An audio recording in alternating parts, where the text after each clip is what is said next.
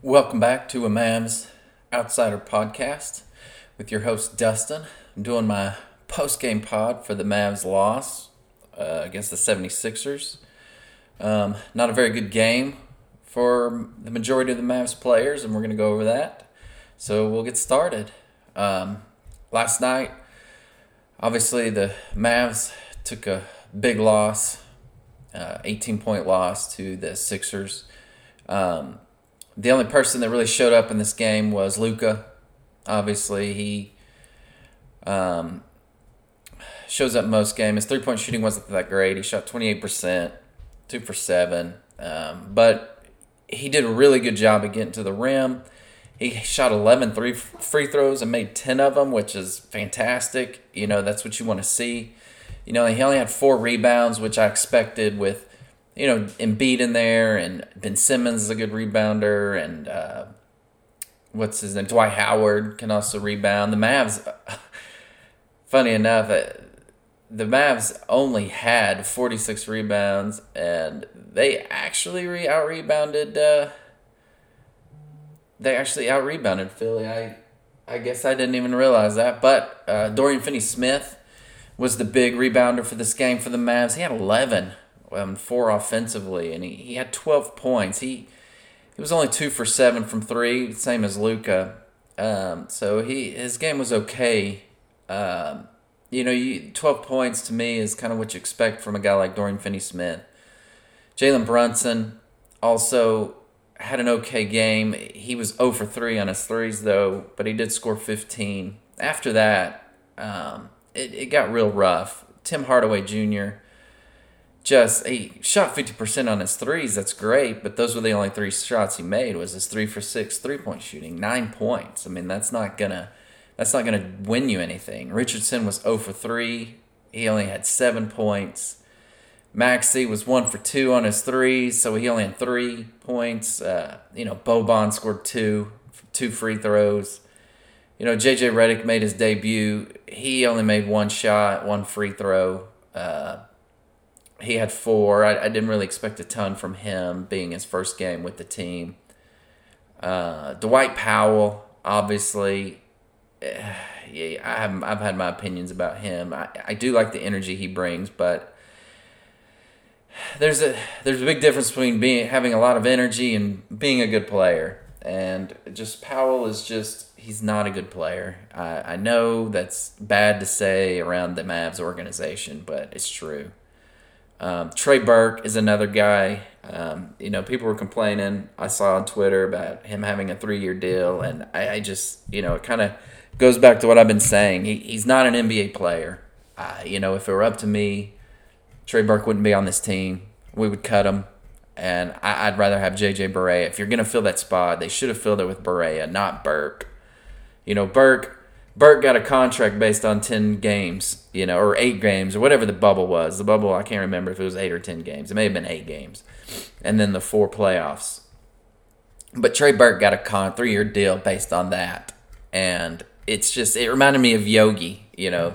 Yogi got a contract based on a ten games worth of work or something like that. And obviously Yogi's not in the N B A anymore. Trey Burke's the same player. You know, maybe he's an inch or two taller, but he's still the same player. Yogi was too small. Yogi was a defensive liability against every team in the league. You know, if you're going to be as small as Burke and Yogi and even Isaiah Thomas, you know, you've got to be able to shoot. And Trey Burke can't shoot. He's a terrible shooter. He's zero for two again. He had two points, no assists, one turnover. He was just awful. And, you know, there... I have no idea why he gets playing time. I would rather play Nate Hinton. There's nothing that Nate Hinton can't do that Trey Burke can. To say that, like, at least the difference between Hinton and Burke is one, Hinton is bigger. Uh, for two, Hinton can defend. You know, defense tends to travel even for um, young players. Now, maybe they're not the best defenders their rookie year. But if you're a good defensive player in college, there's a pretty good chance you're going to be a good defensive player in the N B A, especially if you're a bigger guard. And Nate Hinton can rebound. One thing that Nate Hinton can do is he can rebound. He was one of the leaders in college last year among guard amongst guards and rebounds at Houston. So for me, every minute that you're going to give Trey Burke should go to Nate Hinton if you're wanting a point guard in there. So I, I just, stuff like that frustrates me. We continue to play veterans regardless of how poor they play. And it just, it's, it's never going to change until we get another coach. And I'm not saying we should get another coach, but, you know, Josh Green is another guy who obviously he, he makes his mistakes. He makes his rookie mistakes, but at the end of the day, in my opinion, the way it is, and I was telling my wife, you know, we should give the young guys a ton of playing time at this point. You know, we're no better than a seventh seed, and it's not, nobody's coming to save this team. There, there's nothing that's going to make this team better. You know, the only thing that's going to make this team appear better is how the schedule softens up towards the very end. It gets really soft at the very end. And the Mavs being, you know, Portland not actually running away with things. You know, Portland's not taking advantage of all these Mavs losses. Uh, Portland themselves, you know, they continue to lose. Uh, they're not exactly, you know, doing great. The Mavs could actually, once the schedule gets softer, somehow luck their way into a sixth seed. But even that being the case, it's it's a first-round exit unless something happens and, you know, a guy like J J. Redick gets himself, you know, in the offense, plays more than the thirteen minutes he did, and he hits a bunch of threes. And maybe Tim Hardaway gets hot for a series and hits some threes. And, you know, Luka, one thing Luka does, he turns it over too much. One thing I'd like to see him do is, there are times when he's going at the basket, he's got a clear layup, and then he makes a pass. And I know he's trying to get his teammates involved. I know he is, and I know he wants to. You know, Luka, by all reports, is a, a team guy. He wants to do everything as a team, and that's great, and I get it. But at some point, you've got to know, and the other players themselves have to know, that he's the best player on the team. And if he's got an open layup, he's just got to take it. And it just, it's, they they're just going to have to deal with it, you know? So it would be nice to see Luka take those layups because he, he's really good at getting the basket, to getting, he's really good at getting it to the basket. And I, I just wish he would take those shots. Um, You know, he had thirty-two, obviously, like I said earlier. He had four assists, four rebounds. He had two offensive rebounds. Um, you know, a game like, like last night, he's not going to get a ton of rebounds. Um, but, you know, last game they played, the big story was the way Ben Simmons played defense on Luka. And this time it wasn't so great, as they love, love to put it, you know. They gave Ben Simmons all this credit because Luka struggled on defense, but or struggling on offense, but seems like nobody's saying anything now that Luka's putting up huge numbers on him. So with along with eleven free throws, probably could have been more, but uh, yeah, this was just this was one of those games that I knew they couldn't win. Joel Embiid is a very big guy. They don't have an answer for him. They did the best they could. Uh, what really hurt them, I, I, to me, letting Embiid have all those points is not a bad thing. But when you let a guy like Joel Embiid have all those points, you got to stop the other guys. And the name that stands out is this Korkmaz guy, or Korkmaz, or whatever, whoever he is. This guy scored twenty, you know, and I, I, I don't know, let me... I can look at his stats. I don't know what he averages. He averages nine points a game, and we gave him twenty.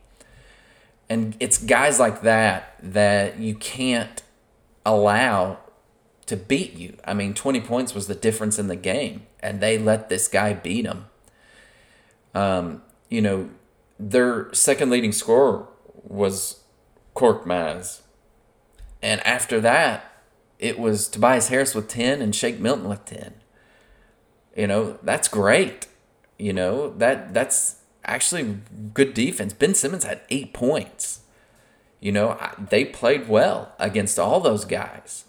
But it's this, this Korkmaz guy who just murdered them. And that's the difference in your game. You can't let guys like that beat you. You can allow Joel Embiid thirty-six points. Joel Embiid's going to get his points. You know, and that's that's what teams do sometimes. That's heck, that's probably what uh, Sixers were doing with the Mavs, you know. The Luka's going to get his. Those other guys aren't going to beat us, and they didn't. So it was it was a very frustrating game. The Mavs were never really in it. You know, the, they had a nice start to it. The first quarter, they were it was close, but you know, as the quarters went on, it just started separating. Um, Mavs didn't really have a chance. The uh, last night and some other games, you know, uh, Denver, they took a loss, which, you know, kind of helps the Mavs. It was the Warriors.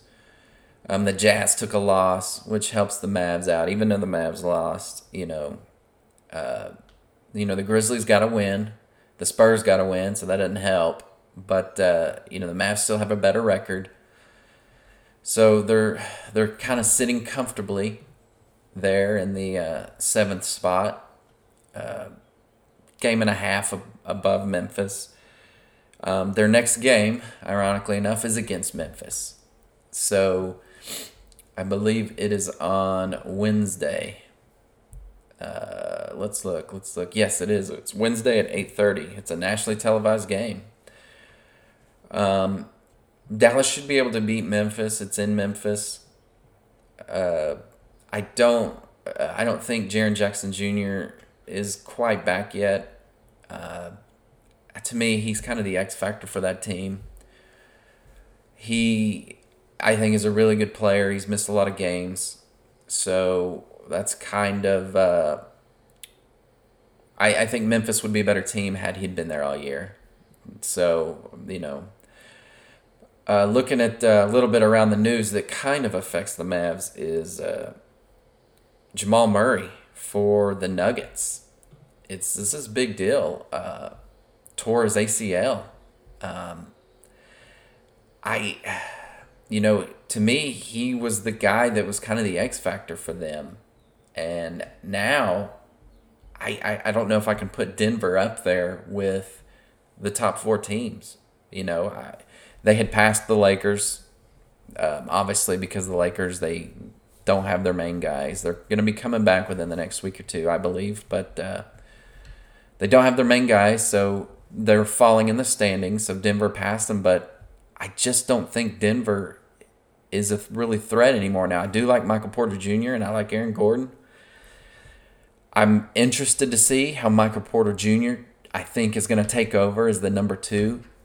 I think he's super talented. Um, Denver got lucky. I, I'm surprised they let him fall in the draft that far a few years ago. Usually G Ms are all over a guy regardless of how injured he is. You know, as for for example, Joel Embiid. You know, Joel Embiid, they just postponed two years of his career and then one year of uh, Ben Simmons, you know, because at nineteen years old, you know, what does it matter? You know, let the guy sit out, you know, s- spend time with the team. You know, if he can get out there and get some shots up with some teammates, it's like, it's great. And that's what Michael Porter Junior did. He just missed his first year. And it's paying off for Denver. And I think he's only going to get better. Um, he's obviously done well to stay healthy. Uh, the only time he's really missed this year was for COVID. So you can't blame that on any kind of injury.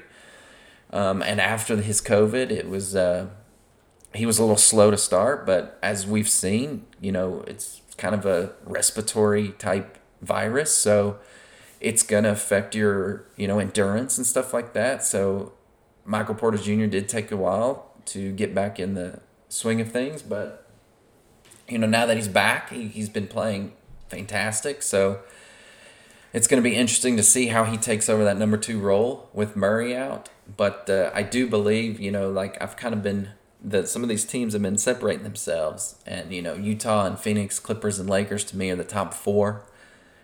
You know, they're obviously going to be there, I think, in the end. Um, I did have Denver in there. after the Aaron Gordon trade, but now with Murray out, I'm taking them back out. I think they're kind of with Portland. Um, Dallas is probably just, I think, in a league by themselves. I, I don't think they're as good as Portland or Denver, but I think they're better than Memphis and San Antonio. And I kind of put Memphis and San Antonio together, two teams that have a young nucleus. Now, San Antonio has DeMar DeRozan, who's their veteran, who I, at this point the Mavs should go after in the offseason. Um, and that's a different, you know, pod for obviously later in the year. But uh, I think the Grizzlies and the Spurs are kind of in the same boat. And then it's, you know, Golden State, New Orleans kind of together, and then it's everyone else. I, you know, Sacramento made a run for a minute, but they kind of hit reality and they're back to, you know, being three and seven in their last ten. So I just don't expect them to make any kind of move. They're they're always going to be the Kings, so it's kind of interesting. But other than that, uh, hopefully the Mavs can get a win against the Grizzlies, create a bit of separation. You know, that's kind of where you kind of make your uh, against, you know, you gain separation the best is playing the team that's right below you. So, uh, you know, Memphis is probably really looking to get a win, because if they get a win, it puts them a game closer. So hopefully the Mavs can get a win, and uh, hopefully that's something that uh, we can look forward to on the next pod. You know, hopefully I'm not out in here complaining about, you know, how they played against uh, Memphis. So um, just looking around the league, uh, I guess since my pods, since I'm going to be doing a little bit more pods, uh, they kind of tend to be shorter because I have less to talk about. Um, doing them more often. So I uh, one thing I might start doing is just doing a little bit of around the N B A type stuff, just, you know, short kind of uh, info news type stuff. And uh, one of the things that came out is the Timberwolves were sold um, to a, a group headed by A-Rod. Now, uh, a lot of people were kind of uh, reading people's tweets and stuff about this, or, you know, hot and cold or whatever. But I personally like the move for the Timberwolves. Uh, one of the biggest problems I've heard with Minnesota is ownership. Their owner isn't very smart. And for as much as people hate A-Rod, now A-Rod, for those of you who, you know, I, I do see I have some out-of-country listeners. Um, for those of you who don't know who A-Rod is, A-Rod was a baseball player. Um, he did play here locally for uh, the Texas team located here in the North Texas area um, for the Rangers. Um, where people started to dislike him was um, he started his career in the Seattle Mariners. And once he was eligible for a new contract, uh, he left Seattle for this massive ten-year deal that the Rangers gave him. I believe it was ten years, two hundred fifty million dollars. It was a massive contract at the time. And immediately people hated him for that. I personally, I didn't. One, because he was playing for the team, obviously locally to me, and I rooted for him. And two, you know, I'd like to see one person in this world, I'd like to hear one person in this world who didn't get offered a ton of money to go to a new job and just turn it down because they thought it was too much money, right? I mean, nobody's going to turn down more money. So I really had no problem with him. Now, people don't like his arrogance, but there's a lot of athletes who have a lot of arrogance. So you, you, you're going to hate most athletes if you hate arrogance. So that's kind of what it boils down to. Um, for me, if A-Rod's kind of in it to win, then I think it's great. I do think there's owners out there who obviously they're either just in it to try and make money, they're not necessarily in it to win. And, you know, the the guy in Minnesota, he, you know, like I said, from all stories, he was a terrible owner. Now, I believe he's going to be their owner for the next two years, and then the group that A-Rod's a part of takes over. So I am interested to see what they do. Um, one way this kind of affects the Mavericks is there was a story that uh, I believe that Minnesota was looking to maybe move Karl-Anthony Towns and D'Angelo Russell in the offseason. I don't know how true that story is. I don't know where these people get their sources when they write these stories. I don't know if they're just writing them themselves and then just saying, oh, a source told me, just to get clicks. But, um, you know, if Minnesota were to get the first pick and, you know, they're able to bring in Cunningham, um, who by all accounts will probably be the first pick. He's a very talented player. Um, from here in college uh, at Oklahoma State. If Minnesota does get him, I could see um, them trading at least Russell uh, because they obviously they drafted Edwards, who's played well, um, and they could build around him as their point guard, and Cunningham, who I think could fit with Russell. He could... He could... Uh, or Edwards Russell, who could fit with Edwards and, you know, kind of be this dual ball handler. And to be honest with you, keeping Karl-Anthony Towns would be better, and just offloading Russell would be, to me, the way to do it. But obviously Russell and Towns are friends, and so I feel like if they got rid of one, they'd get rid of the other. But, you know, one of the stories, again, like I said, it's, I don't know if it was a real rumored story or if somebody just made it up, but one of the stories earlier in the year was Dallas was pondering trading Porzingis, and one of the, the things that one of the people that they had talked about was for Karl-Anthony Towns, kind of a swap for Towns for Porzingis. And I thought that was interesting.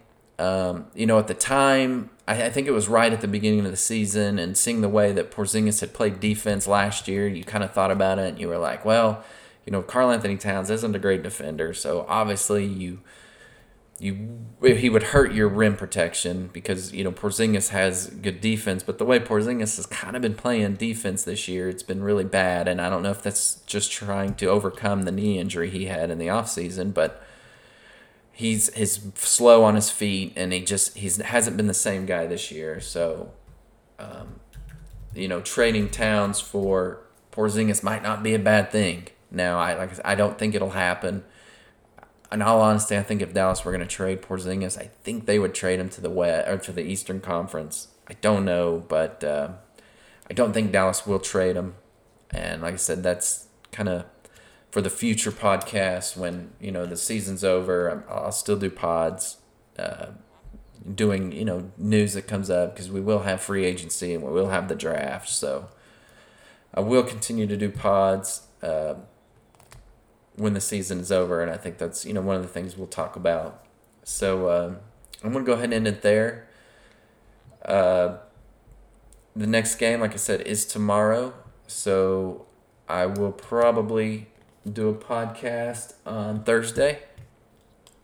Um, there's no really reason to do one tomorrow. There's not really anything happening, so uh, I will wait till Thursday to get put one together, and uh, we'll go over that Mavs-Memphis game. Hopefully it's a win. But uh, until then, we'll see you later. Oh, oh, by the way, I know I should have done this before I ended, but if you would like to follow me on Twitter, you can. I'm at the Mavs Outsider. And if you could rate and review me on these podcasts, that helps a lot. So uh, now that that's over with, now we'll uh, see you later.